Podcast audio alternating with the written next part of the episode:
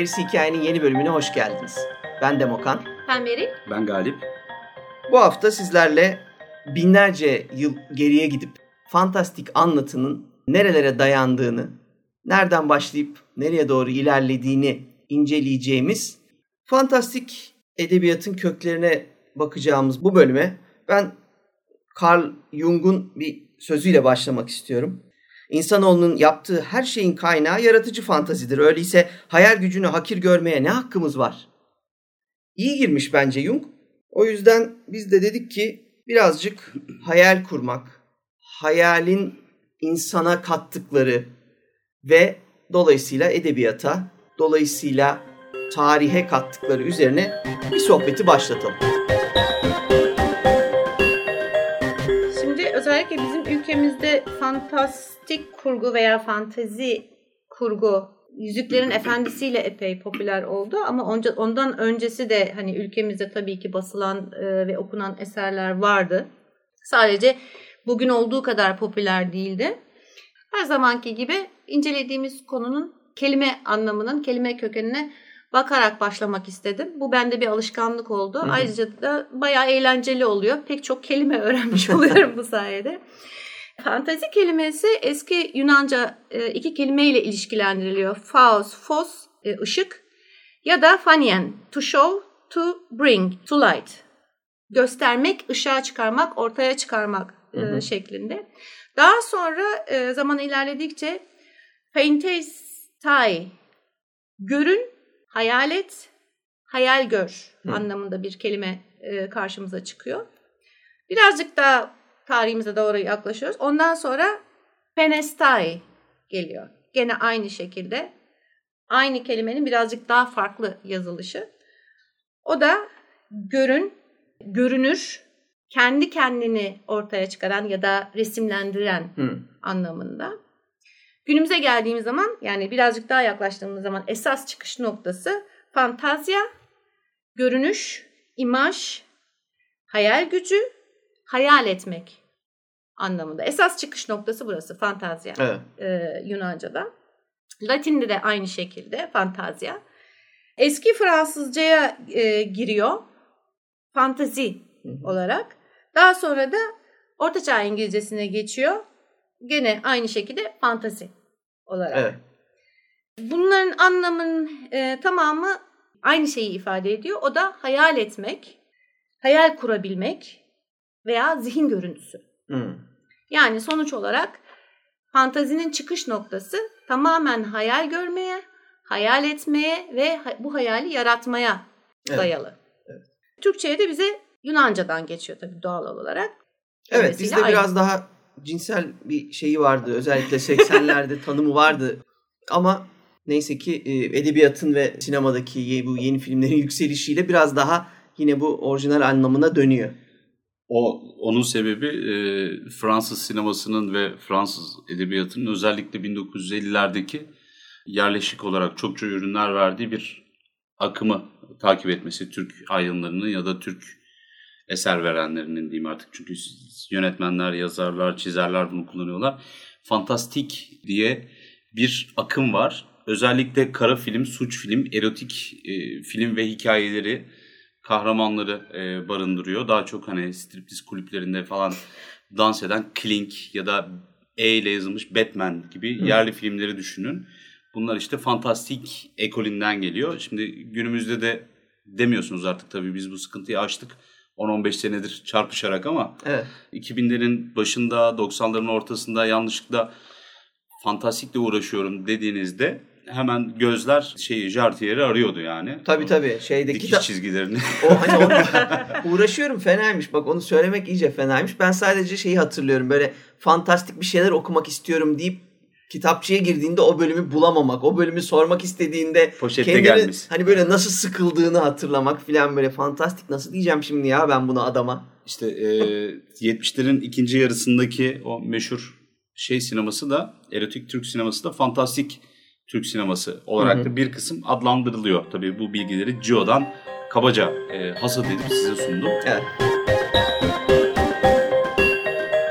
Şimdi hayal etmek, hayali yaratabilmekten bahsettik. şimdiki bugünkü fantastik kurgu veya fantizi kurguyu düşünecek olursak e, şu anki haliyle ilk hali arasında çok da bir fark yok aslında. Çünkü neden şu anki hali ya da şu andaki fantezi yazın çok eskilere dayanan destanlardan ve söylencelerden kaynaklanıyor.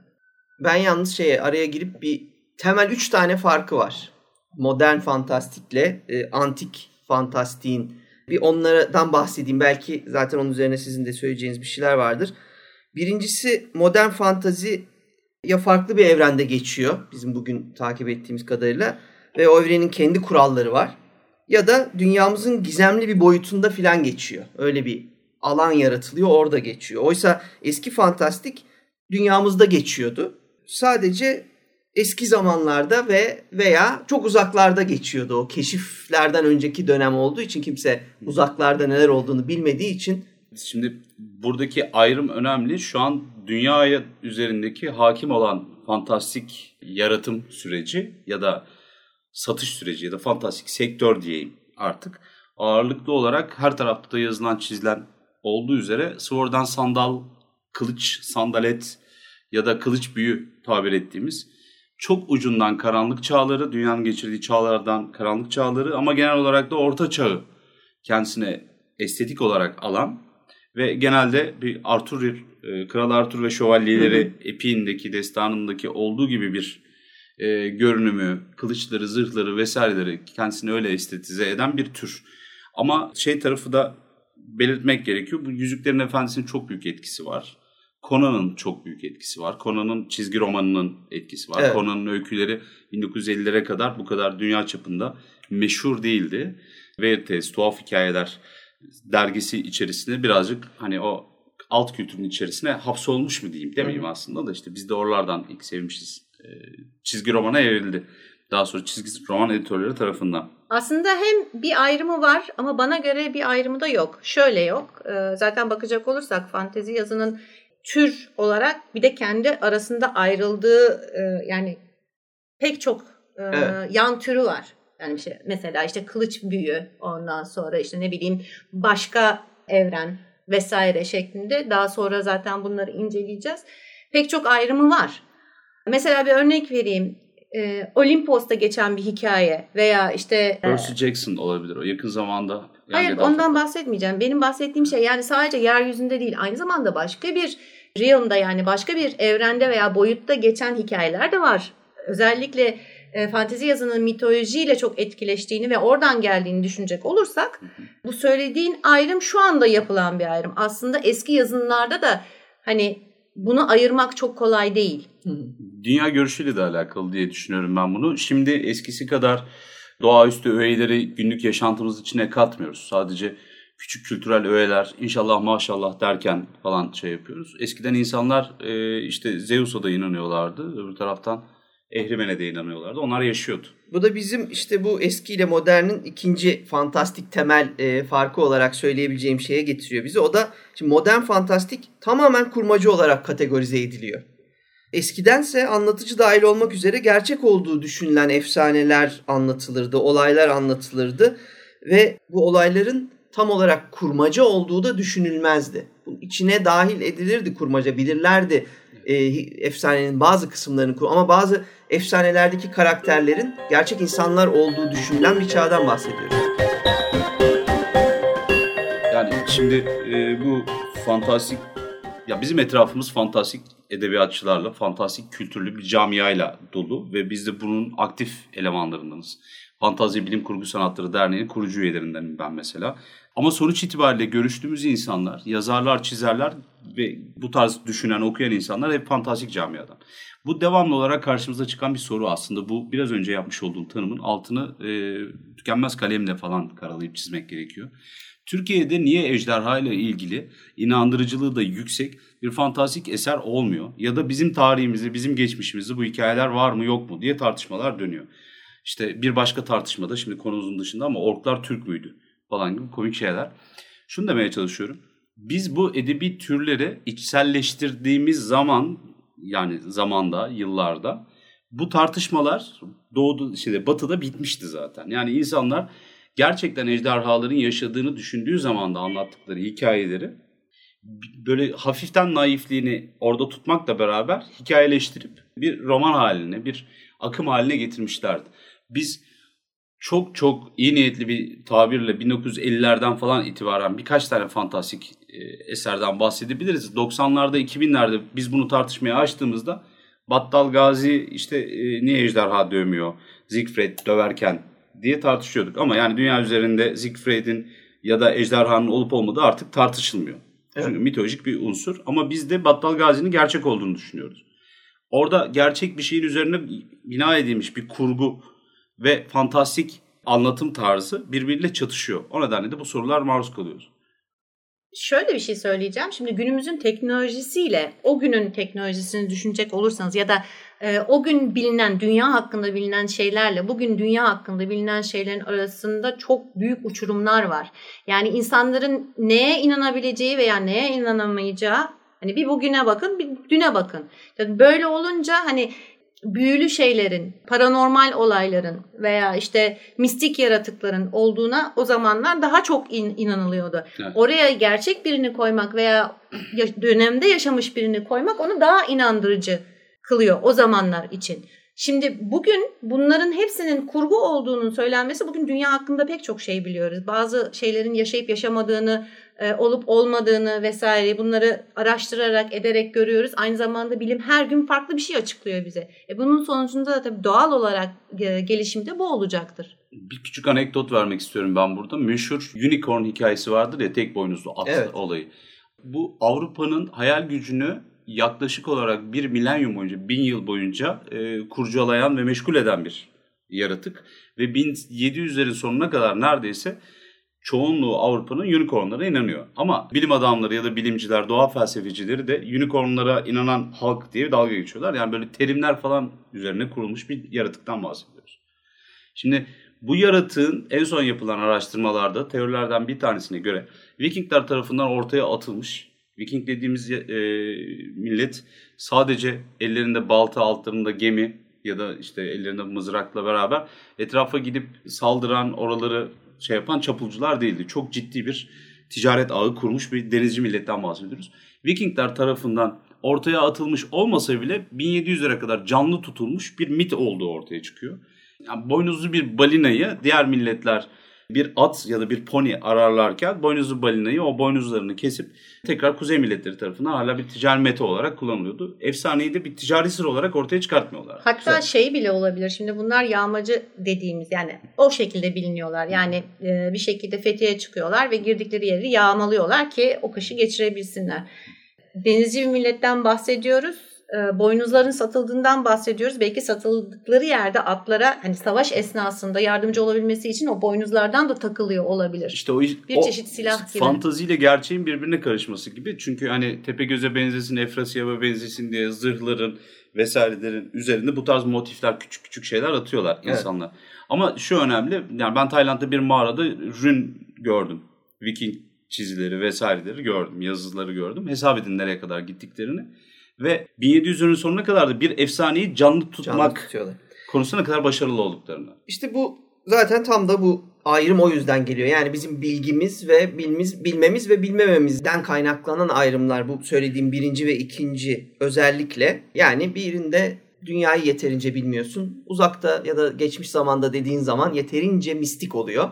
E, ikincisinde de bazılarının içindeki bazı e, konuların, olayların, kişilerin yaşadığını varsaysan dahi olayın fantastikliği aslında değişmiyor. Fantastik konularla, gerçeküstü olaylarla o gerçek insanlar, gerçek yerler birleşebiliyorlar.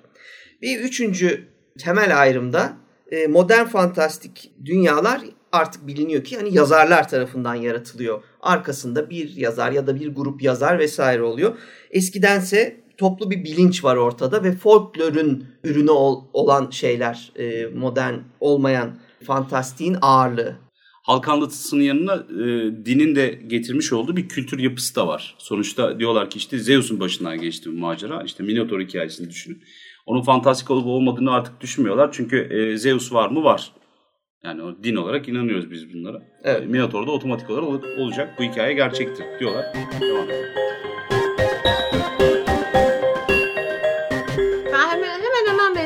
Söyleyecektim. Yani aslında bu eski yazınların yani antik yazınların özellikle mitoloji zaten hepsi mitolojiden etkilenmiş yazınlar bunlar. Bunların evrimleşmesiyle alakalı. Yani o Hı hı. zaman evet mesela bir işte Greek panteonu veya işte ne bileyim bir Roman panteonu veya işte e, İskandinav panteonu olarak düşündüğünüz zaman yani bir orada bir dünya var. Öyle değil mi? Evet. Bir sürü tanrılar var, işte mi- mistik yaratıklar var, şunlar var, bunlar var. Büyülü Bir malzemeler var. ve bir tarihçe var, bir hiyerarşi var. En, yani bugün ne bileyim işte Yunan mitolojisini yazmıyor da e, ya da İskandinav mitolojisini yazmıyor da tamamen kendine ait bir panteon oluşturuyor ve e, realm yani evren oluşturuyor. Aslında o bir şekilde onun evrimleşmesi veya gelişmesi mi diyelim veya Evet.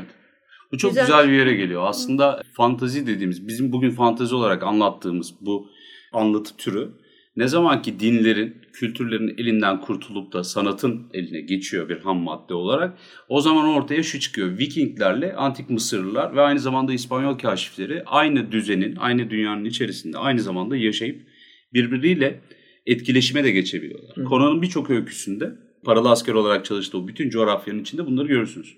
Zaman olarak aralarında 2000 sene vardır çoğu milletin, Evet. çoğu kültürün. Fakat bunların hepsi yan yana dururlar. Hatta birbirlerinde sadece ticaret değil, savaş yaparlar, kızılıp kız verirler. Bu arada dediğim kelime çok doğru. Yani ben fazla Türkçeleşmiş gibi göründü kızılıp verme olayı ama Yok, E, bence yok. güzel. Doğru. sanatın ve yaratıcı yazarın çok güzel elinde iyi işlere dönüşebilecek bir malzeme haline geliyor. Bu nedenle değerli. tamamen yeni bir şey yarattım diye dedikleri zaman aslında geçmişi e, hamurunu alıp tamamen yeni bir şekil vermeye dönüşüyor olay. Yani sadece tek bir şey de almayabilir. Bir sürü mitolojik var, bir sürü folklor var. Yani e, dünya çapında belki sayısını bile sayamazsınız. Yani Tabii, hiç tabii. bilmediğimiz işte Amazon'da yaşayan e, köylülerin bile kendi kendilerine Mitleri. ait mitleri vardır. Yani Aynen bunları da kimini bilirsiniz, kimini bilemezsiniz. Kimi yolda kayıp olmuştur. Yani aradan geçen vakti düşünün. Ya bugün bir e, mesela şeyi araştırırken işte İskandinav mitolojisini araştırırken bir Kelt mitolojisini araştırmaya kalktım. Ayrıca araştırılması gereken bir şey bu arada onu da belirteyim ikisinin. Kelt mitolojisinde çok kayıp var mesela günümüze kadar Evet. geldiği süreçte. Yani bazı şeyler, bazı folklorlar ve e, mitolojiler korunuyor. Çok güzel korunuyor. İşte sözlüden Ama bazısı korunmuyor. Yazılıya geçerken sorun yaşadığın zaman e, kaybolmaya başlıyor. Ya bunun iki tane örneği var. Bir tanesi kurgusal yani bir kitap. İkincisi de ilk ondan bahsedeceğim. İspanyol şeyleri. işgali olarak tanımlıyorum ben. Orta ve Güney Amerika'ya doğru olan. Maya dilini ve Maya kültürünü işte Aztek kültürünü vesaireyi biz e, kaşiflerden kendilerini kaşifleyen İspanyol işgalcilerinden öğreniyoruz mesela. Evet. Ve e, oraya gidenler de genelde yazanlar birincisi seyir defterleri oluyor günlükler rapor vermek için. İkincisi de oraya gönderilen rahiplerin günlük ya da dini yazıları oluyor gene. Düşünsenize sizin düşmanı olduğunuz ya da çatışma halinde olduğunuz bir kültürü ne şekilde, ne kadar taraflı, ne kadar düşmanca anlatacağınız Evet. eserler bugün bir kültürü, bir dini, bir edebiyatı tanımak için baş kaynağınız oluyor. O konuda en başarılı millet herhalde Çinliler diye düşünüyorum ben. Çünkü gerçekten tuttukları günlükler, yıllıklar vesaireler şunlar bunlar sadece başka yani etkileşimde bulundukları başka kültürleri aktarmakla kalmıyor. Onlardan yaptıkları ticaretleri, adetleri, söylenceleri vesaireleri her şeyi kaydetmişler ve bu kayıtlar yani öyle çok kısa süreli kayıtlar değil yani bin, yani milattan önce binlerce yıl öncesine dayanan kayıtlar bunlar. Hı hı. Yani belki de en iyi tutabilen milletlerden bir tanesi Evet. Çinliler.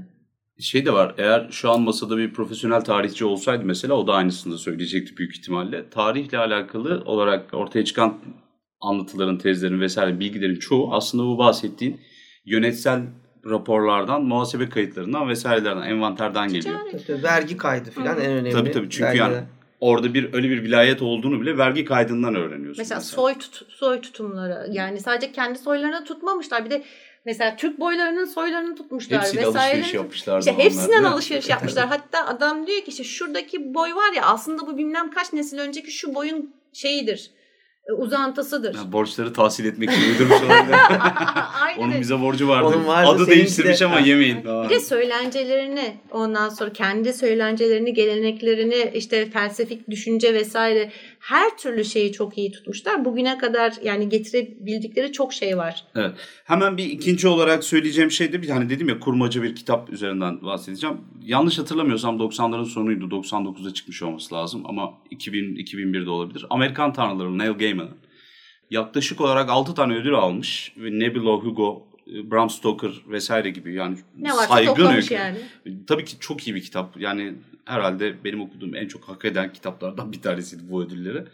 Onda mesela Tanrılar modern zaman ve e, bu bahsettiğimiz mitoloji üzerine geçen muazzam bir şehir fantazyasıydı. Yani ve çağdaş şehir fantazyası olarak da düşünebilirsiniz Amerikan tanrılarını. E, meşhur bir tanrılar galerisi vardır birden fazla katmanlı. Baş karakter gölge rüyasında o galerilerden bir tanesini gezerken hiç tanımadığı korkunç ya da ona korkunç gelen büstler, heykeller, şekiller görür ama diğer tanrıların altlarında isimlikler, etiketler, bu ünvanlar olurken yazılar bunların altında hiçbir şey yoktur. Ve tasvirleri vesaireleri hepsini geçiyorum. Bunlar unutulmuş tanrılar. Bu tanrılara tapan, bunların hikayelerini anlatan, onları gönlünde yaşayan kimse bugüne kadar kalmadığı için, soyları tükendiği için e, bu tanrılar da yok oldular diye anlatır. İnanılmaz bir e, şeyle, metaforla bu mevzuyu da izah eder. Yani sonuç olarak sözlü anlatımın yazıya geçtiği andan itibaren yaşayabilme oranı çok daha yüksek. Evet. Ne zaman yazıldığın önem kazanıyor ama bir de o yazılanın ne zaman bulunduğu da çok önem kazanıyor. Çünkü biz işin kökenine inmeye çalıştığımızda ister istemez önce bulunduğu tarihe gitmek durumundayız.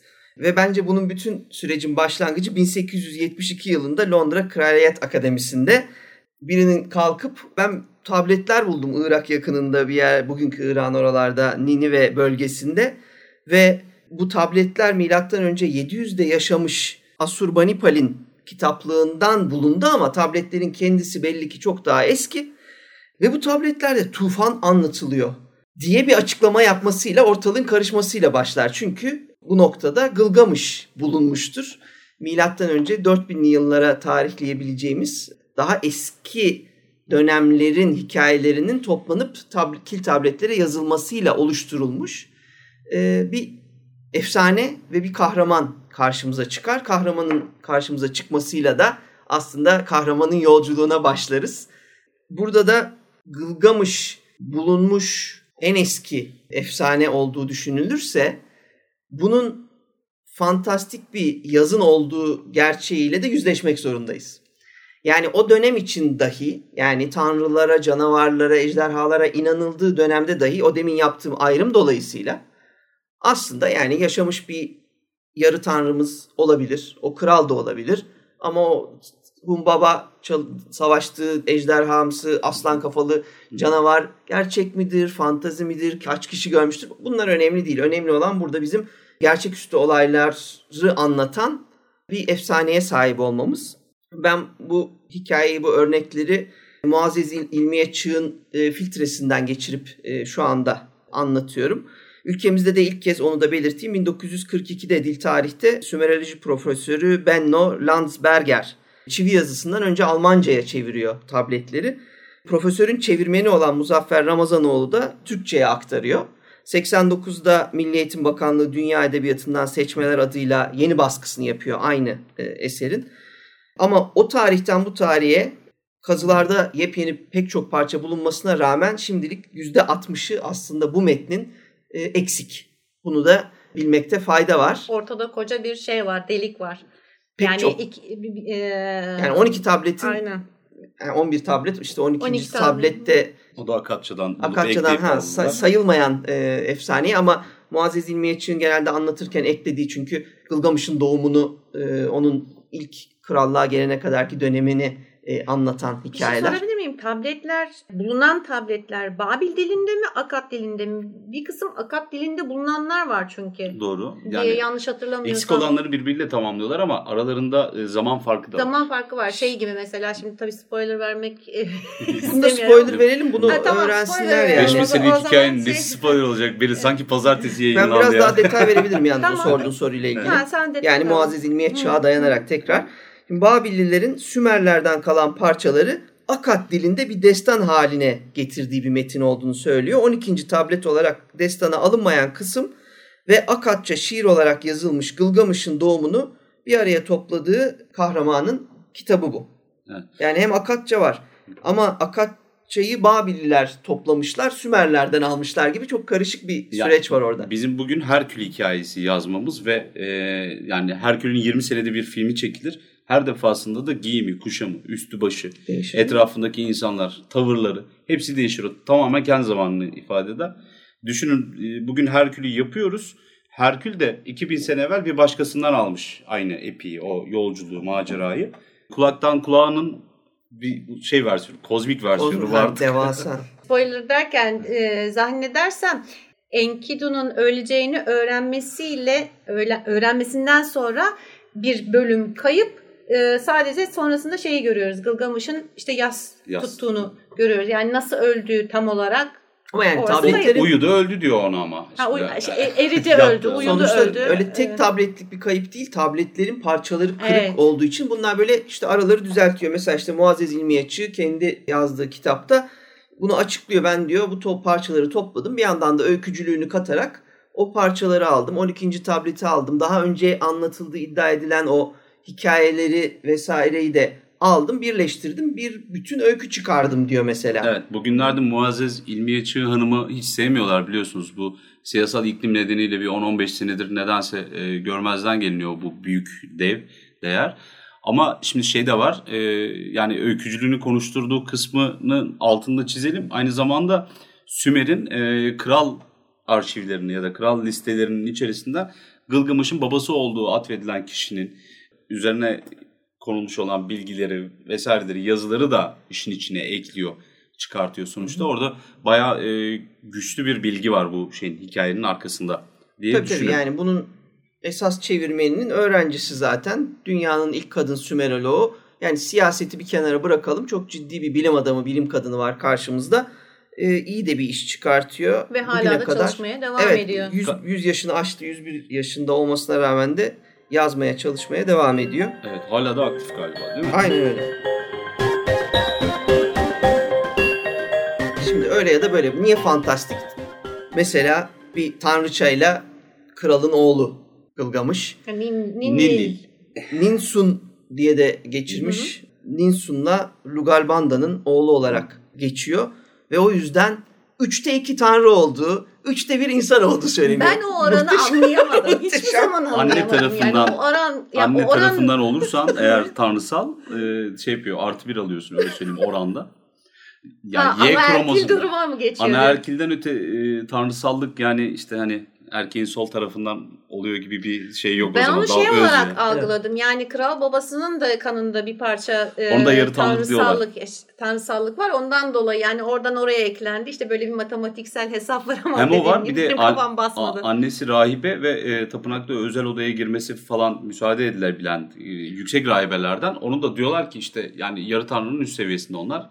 Bir de anne tarafından alırsan eğer böyle bir şeyi 3'te 2'ye dönüşüyorsun diyorlar. Öyle bir matematik babası var. babası da Babası- aynı zamanda e, Valla benim rahip kral değil mi? babası kral. An, ya o dönemde zaten rahip olmayan kral sanırım yani olmuyor. yok. Halife gibi düşünün o zaman. Ama e, yani annesi tanrıça. O yüzden de üçte iki tanrı olduğu söyleniyor.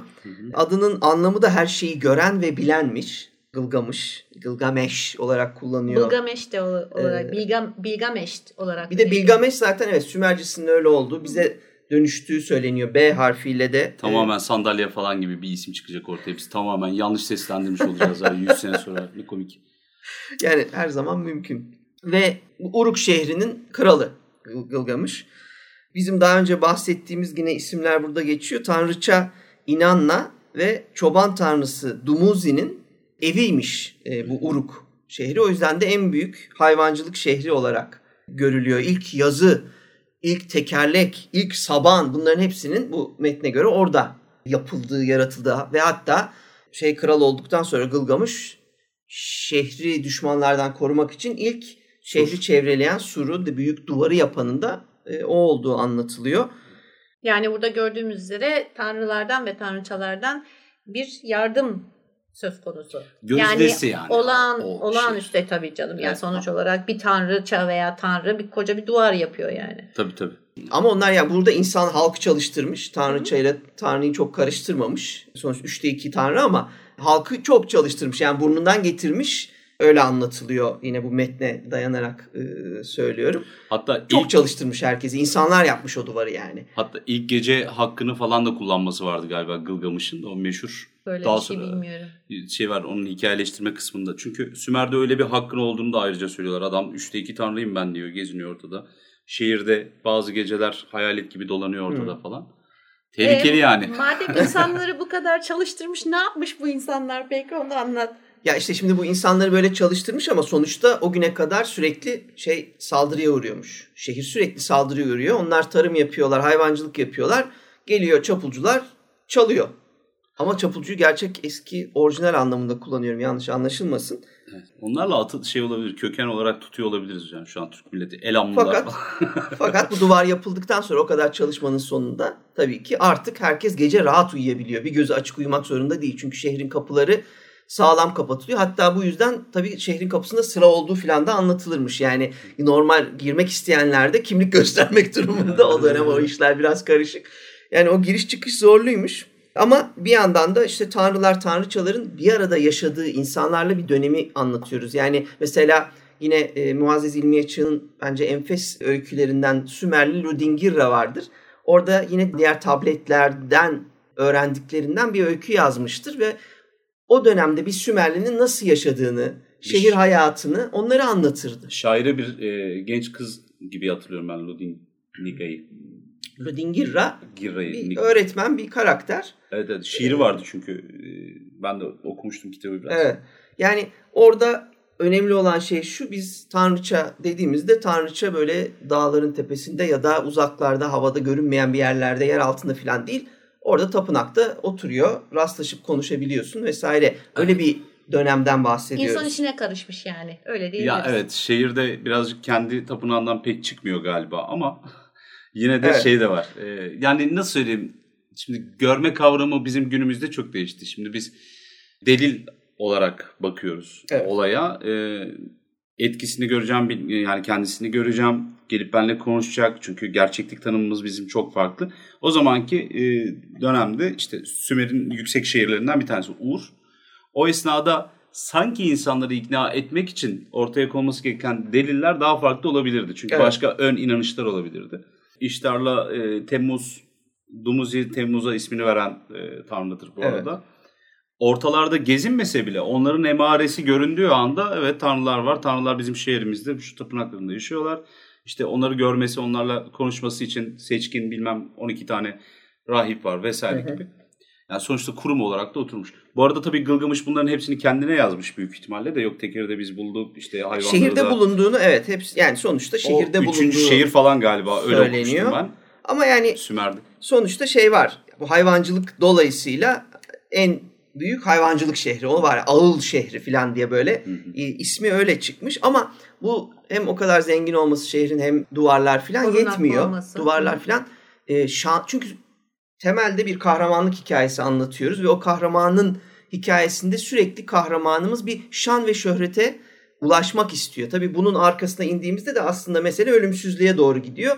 Yani ben öleceğim, bu bilince sahibim. Hikaye buna çok detaylı bir şekilde anlatıyor ne yaparım da adım kalır. Önce iş oradan başlıyor. Onun için işte duvar yapılıyor. Duvarın dibine bir kabın içine ismi yazıyor konuyor. Bu duvarı o, yapmıştır, o yapmıştır diyerekten. Ama ona yetmiyor.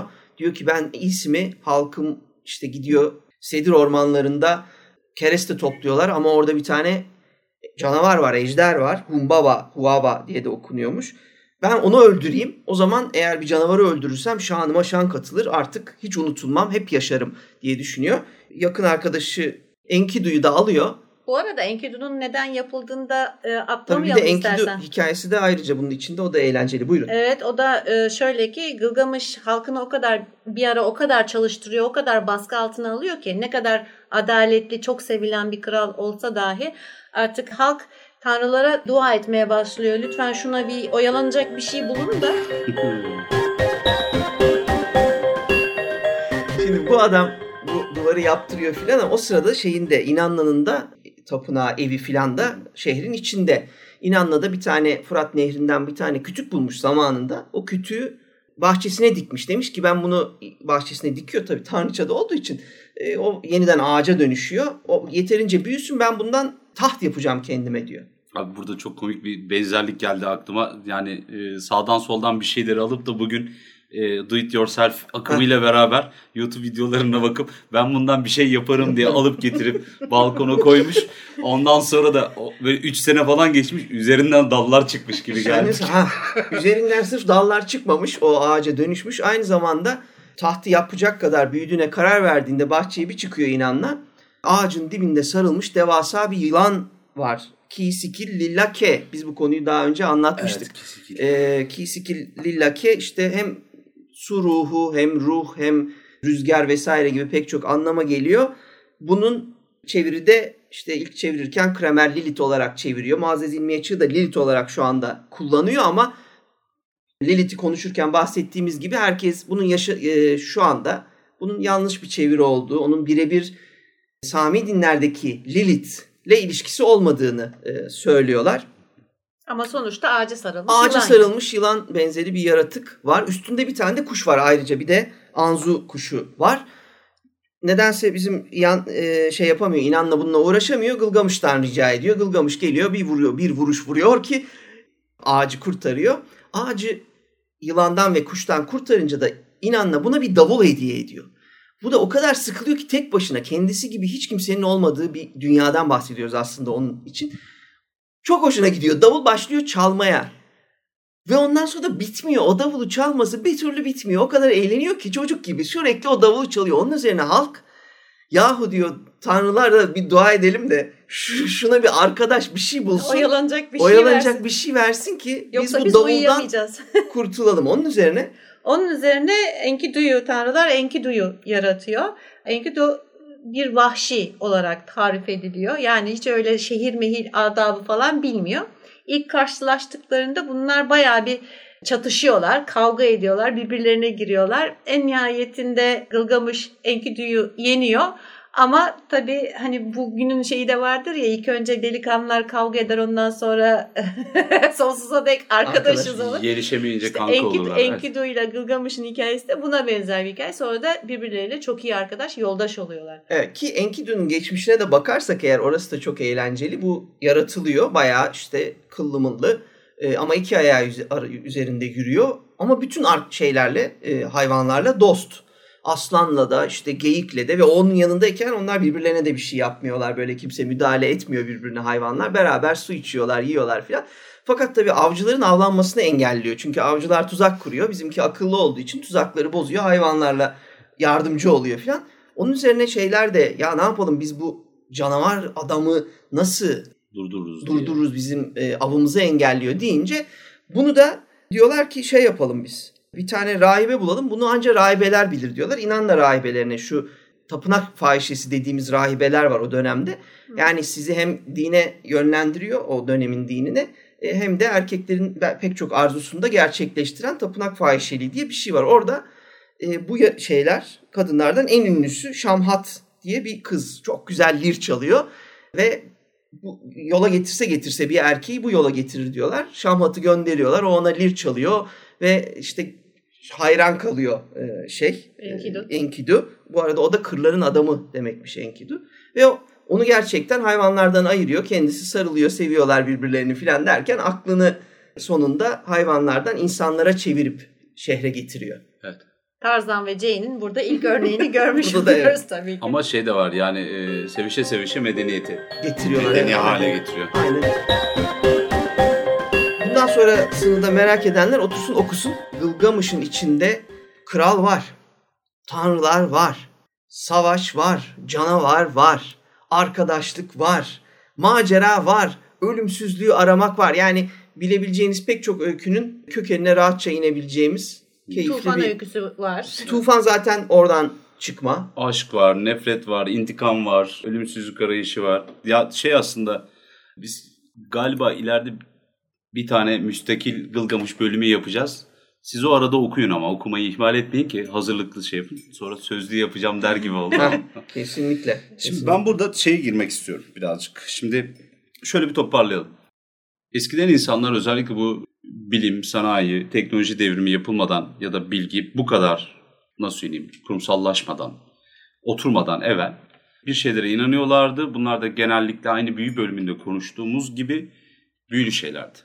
Şimdi o zamanın insanları işlere inanıyordu, Dumuzi'ye inanıyordu. Gılgamış'ın yapabileceklerine inanıyordu. Gılgamış elinde işte Humbaba'dan bir tane trofeyle ya da sedir ağaçlarından Lübnan civarından bir şeyle geldiği takdirde kimse de hadi oradan ya da işte sedir oradaysa arşın burada bir de burada atla bakalım 75 arşın gibi bir şeyler söylemiyorlardı açıkçası. Burada iki tane şey önemli. Birincisi bu fantastik mi? İnsanlar için normal olan bir şey. Kendi yaşantılarının, kültürlerinin içine yerleşmiş olan, içselleştirdikleri bir hikaye. Bu haliyle mucizeler barındırırken, başka hikayeleri taşırken vesaire bir fantastik oluyor mu? Ben hep onu düşünüyorum. Çünkü, Oluyor. hayır çünkü adamlar fantastik olan bir zamanda yaşıyorlar. Tabii Ama- tabii. Fantastik işte sonra yalnız adlandırıyor. Evet, Deminki aynen. ayrımı o yüzden verdim ben. Yani üç tane ayrım verdim ya, üç temel farklılık. O zaman ama o zamanlarda da bazı şeyleri sen de abartıyorsun oğlum. Tavrının yaşandığı hikayeler de var burada. Yani biliyorlar, biliyorlar Evet. şeyi. Evet. Evet aynen öyle biliyorlar. Yani bazı şeylerin hani tamam yani söylence veya işte efsanelerin vesairelerin tamam yaşamış biri olabilir. Bir e, bilinen bir kahraman olabilir ama çok abartıldığında o gün insanı bazı şeyleri biliyordur. Evet. Yani o gün insan fantastik bir ortamın içinde yaşıyor olabilir. İşte Hı. anlatılan şeyler çok fantastik olabilir ve bunlara inanmaya daha meyilli olabilir ki Hı. dünyayı tanımadığı için. Ama bu gene de onun fantastik olduğu gerçeğini değiştirmez. Yani o gün için hani fantastik değil ama bugün için fantastik. Yani açıkçası ben bunu kabul etmiyorum. Şöyle kabul etmiyorum. Çünkü bugün incelediğimiz şeyin içine eğer Gılgamış, İlyada, işte Odisey vesaire giriyorsa eğer bunların fantastik olduğunun zaten kanıtıdır. Yani o gün adam zaten kalkıp da bu fantastik bir e, destandır arkadaşım demeyecek tabii ki. Diyemez zaten. Biz, biz Kendi zaten bunu bugün diyoruz. Yani Evet, biz aynen. bugün bunu Bugünden araştırıyoruz. Bugünden bahsediyoruz. Ama Evet. dediğim gibi fa- onun fantastik olduğu gerçeğini değiştirmiyor bu. Bak onun fantastik olduğu gerçeği şu aslında. Kral soyundan ya da tanrı soyundan gelmeyen bir kişi geçip de hanedanın işte tahta oturursa ve ondan sonra etrafta da bir sürü fetihler yaparsa ve tanrıların da gözdesi sevgilisi olursa böyle bir başarı hikayesi vesaire olduğu takdirde mesela bunu herkes yapamaz. Urun bütün vatandaşları yan yana gelse bir Gılgamış gibi hareket edemez o maceraları yaşayamaz. Bu olağanüstü değil de sıra dışı maceralar şeklinde anlatılan bir destan. Destan lafı da ayrıca önemli. Şimdi biz fantastiği daha da açarken bunun içine gireceğiz illaki. Destan dediğimizde bakın bir efsane değil bir destan olarak ayrı şey yapıyorum. Bir kahramana ihtiyaç duyuyorsunuz. Yani Oğuz, Oğuz Kağan'ın obasında, obasında bir sürü yiğit varken bir tek Oğuz gidip ejderhayı öldürebiliyordu. Onun bir kahramanlığı, bir destansılığı, bir epikliği vardı. Yani Ya meşhur. ejderhayı gitti Oğuz öldürdü tamam. Hani ejder hangi ejderhayı öldürdü? Oğuz? Her ejderhanın kemikleri var mı? Yok. Şimdi onu saymıyoruz bile Ya ama insanlar istiyorum. Yani ejderhanın destan- kemiğini görmek bile e, zorunda hissetmiyorlar Görsün, kendilerine inanmak görmesin. için. Gör- benim demek istediğim şu. Yani bu hani şu destandır, bu işte şiirdir, bu bilmem nedir diye işte bu fantastik değil. Yani bunları bu kadar net zaten hani sınırlandıramazsın ama belirli elementler vardır. O elementler onun fantastik olduğunun kanıtlarıdır. Fantastik olduğunu gösterir. Yani bu evet gerçekten yaşamıştır. Bunun bir hikayesi vardır. Anlatılıyordur dilden dile. Adamın biri alır onu kağıda geçirirken aynı zamanda işte ejderhayı öldürdü, gitti tepe gözü tepeledi. İşte e, kuşa şey ata bindi, at kanatlandı. Yani bu tür şeyler anlatır. Bu fantezidir. Ama günümüzde fantezi işte o zaman zaten fantastik bir dünyada yaşıyor insanlar ama bunu bir biz bugünden bakıp da bunu bir bir macera haline, bir anlatı haline ele alacaksak eğer ben dediğim gibi gözüm bir iki şey seçiyor. Bir defa yani daha doğrusu Karşıma gelen örneklerde hep bunu görüyorum. Bir tane destansı bir yolculuk o yani. Joseph Campbell'ın meşhur kahraman yolculuğu hikayesi. Evet. Neydi? E, hamdım piştim yandım olması gerekiyor onun. Bir e, gelişmesi gerekiyor. İşte mutluyken o konforlu çemberisinden çıkması gerekiyor. Savaşması gerekiyor vesaire vesaire. Şimdi etrafınız büyülü yaratıklarla ya da büyülü böyle mucizelerle dolu olsa bile öyle bir dünyada yaşasanız bile onu bir kahraman yaşayabiliyor. Sizde sıradan normal halktan insan vesaire direkt olarak katışamıyor. Zaten biraz önce verdiğim örnek Sargon'du. Evet. Kral Sargon gerçekten de bir çobanın oğlu olarak başlıyor ve şeyde e, tanrıların gözdesi bir kral olarak şey yapıyor. Kendine de bir hanedan oluşturuyor. Hanedan çok sürmüyor ama o da mesela bir epik idi. Şimdi e, biz bugünkü fantastikleri konuşurken herkes fantastiği Campbell'ın hikayesi üzerinden ya da teorisi üzerinden ele alıyor hep bir kahraman olması lazım falan diyor ama eski anlatıların hepsi zaten destansı hikayeler. Destansı kişilerin hikayeleri. Bugünkü hani modern fantezinin de eski işte yazınların da hep aldıkları yerler mitler. Mitlerde hep aynı şey vardır zaten. Bir seçilmiş vardır. Bir işte e, tanrıların oluşturduğu bir dediğim gibi bir panteon vardır. İşte mitsel yaratıklar vardır. Hı hı. Sihirli e, eşyalar vardır. Tamam bunlar da zaten özünde çalışılmış. Aynen. Joseph. Campbell'ın da açıkladığı e, yere gelir bizi, hı hı. getirir bizi. Hani o bin yüzlü kahraman e, kahramanın yolculuğuna getirir bizi. Evet. E, kahramanın yolculuğu şeyin kökeninde var. Epiğin kökeninde yoğun bir şekilde kullanılıyor. Hı hı. Evet. Olmadığı yerlerde var çünkü çok büyük hikayeler anlatılıyor. Yani tek bir kahramanın hikayesini biz İlyada da tek bir kahramanın hikayesini izlemiyoruz. Yani Pek çok kahraman. Yani orada Hector da var, e, Aşil de var. Agamemnon da Agamemnon da var. Zaten Ta- envanter de var. var. Yani şu kadar gemi bu kadar koyun indi falan gibi var. Kalede kendi başına kalenin kendisi kendi tek başına bir karakter sanki. Var. Yani o yüzden tek bir şeyin macerası değil ama... Benim çok sevdiğim bir tane atasözü var bu konuda. Hı. Çok mal haramsız, çok laf yalansız olmaz diye. Güzel. Ve destanları, epikleri de bir şekilde anlatıyor. Biz burada daha evvelki konuları işlerken yazılı edebiyat, e, sözlü edebiyat ya da yazılı anlatı, sözlü anlatı diye bahsetmiştik. Şimdi şey olarak düşünün bir adam var mesleği bir şeyler anlatmak. Haftada yeri geliyor 3 gece gidiyor toplantılarda bir şeyler anlatıyor. Yeri geliyor ayda bir defa konuşuyor. Bizim Hep aynı yani. hikayeyi anlattı bile.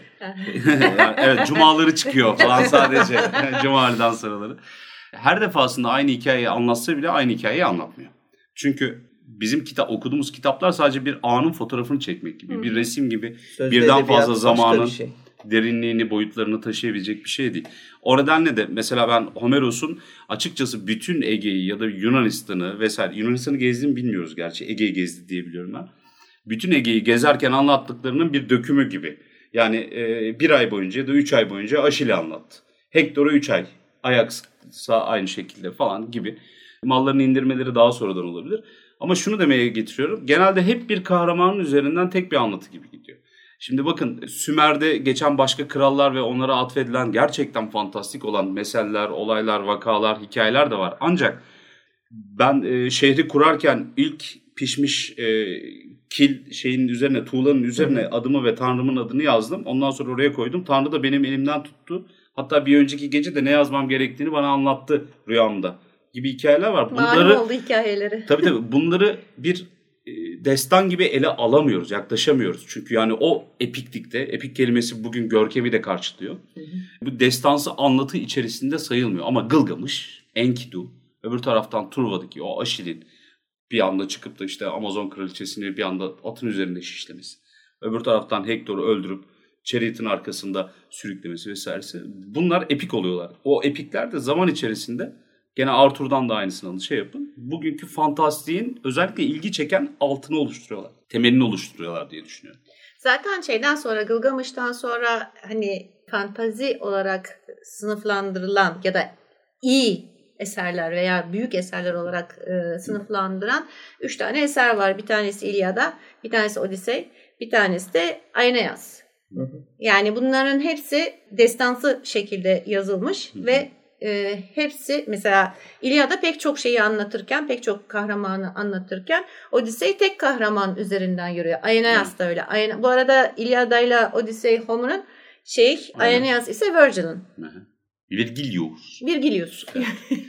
bir de çok adı geçmiyor ama Bizde Hesiodus mu, Hesiodos mu ne diyorlar? Hesiod var. Hesiod, Aynı evet. dönem Homeros'la ve onun Teogonisi var ki tanrıların doğuşu diye. Burada da gerçekten bütün o e, şeyin geçmişine, mitolojinin geçmişine ulaşıyoruz. Bir bölümde sanki alıntı yapmıştık. İlyada'da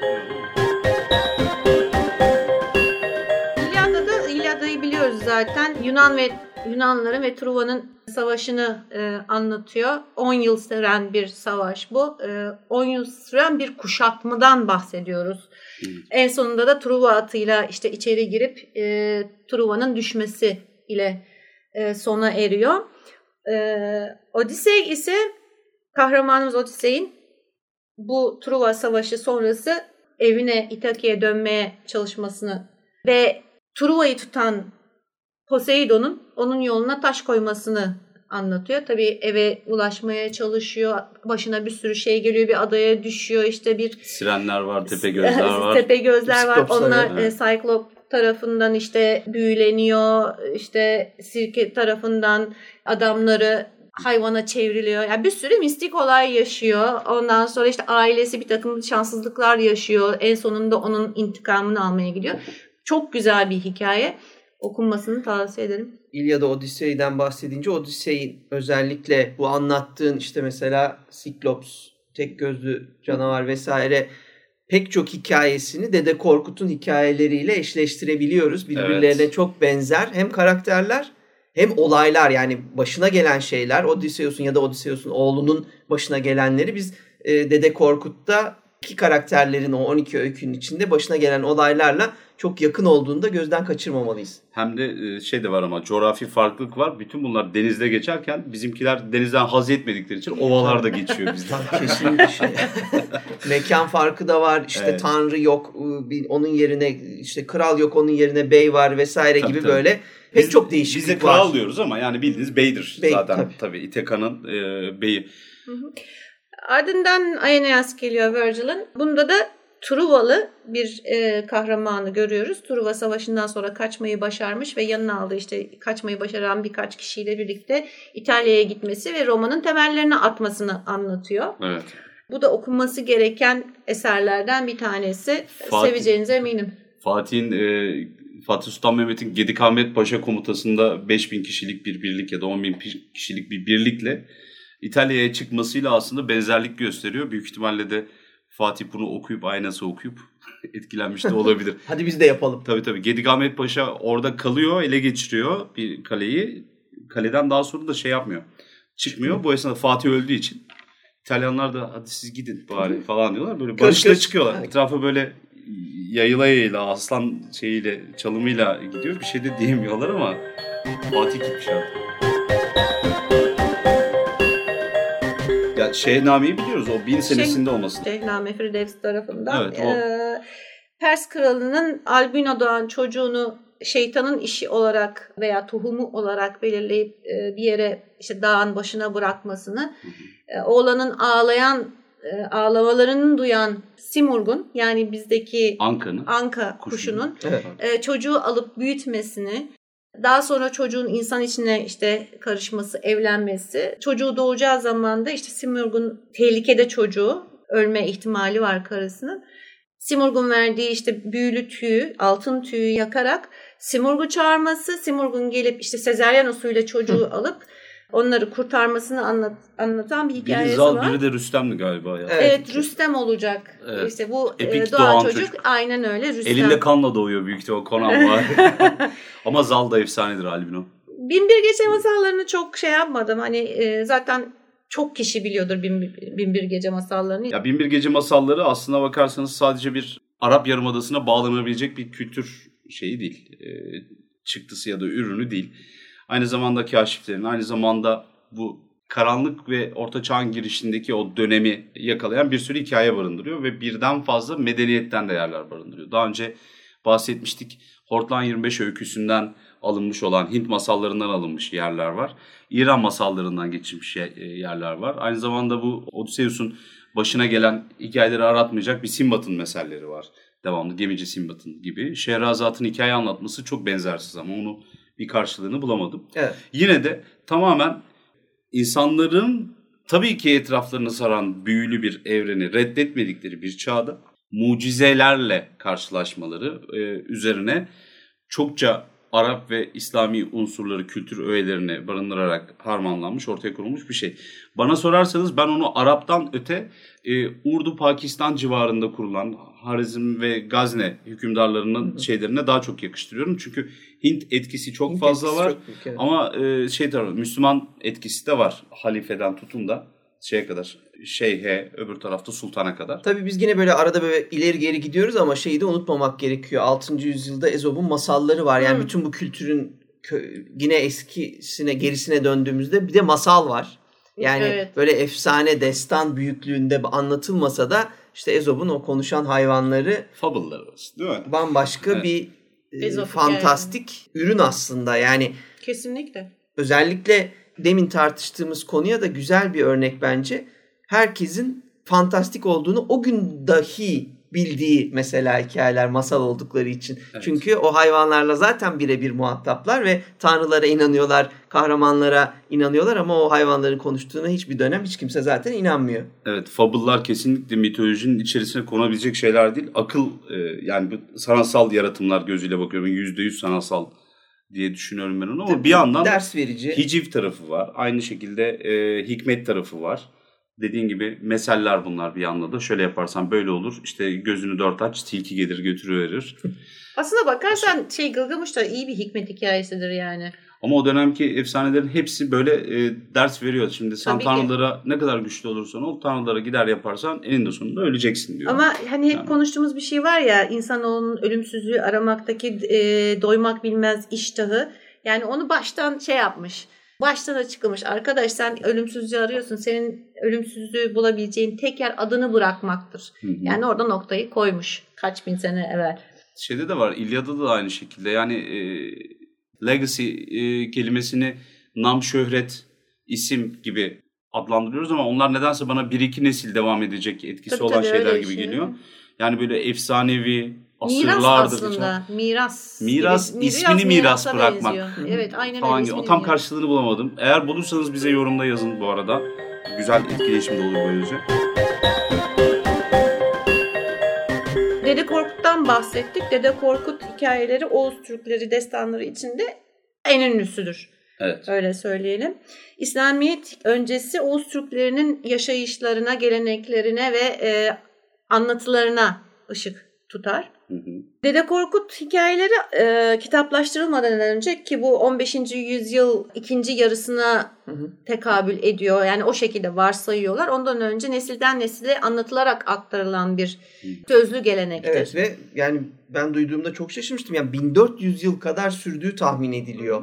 Kaybolmadan tabii değişerek ama kaybolmadan ana ana karakterini kaybetmeden Ama şeyler, öğeler değişiyor mesela. Yok Bizans'a bezirgan göndermeler. Oradan at, topuz vesaire aldırmalar gibi. Ama göçebe bir toplumda bunun bu kadar hani sürdürülebilmesi de bayağı takdire Bence şayan. göçebeleri yani. çok hafife alıyoruz. Çoban milletler Tabii. kolay kolay şey değil. Yani gerçekten de medeniyetin üç öğesinden biri. Millet göçebe milletlerin yazısı yok bilmem nesi yok falan der. Yazısı da vardır. Sözü Ama bir de sürekli bölünüp birleşen hiç vesaire olan bir birleşmez. Hep Nasıl bölük bölük oba oba yaşar. Lazım Hayır, olduğunda hayır, bir araya gelir. Onu e, işte lazım olduğunda bir araya gelir. Aynı zamanda şey birleşen boylar da var. Yani Hmm. ayrılıyorlar, birleşiyorlar veya işte ne bileyim e, bir kısım bir yere gidiyor, bir kısım bir Evet, yere evet. gidiyor ama hani böyle bir toplumda bunu yapabilmek çok önemli bence.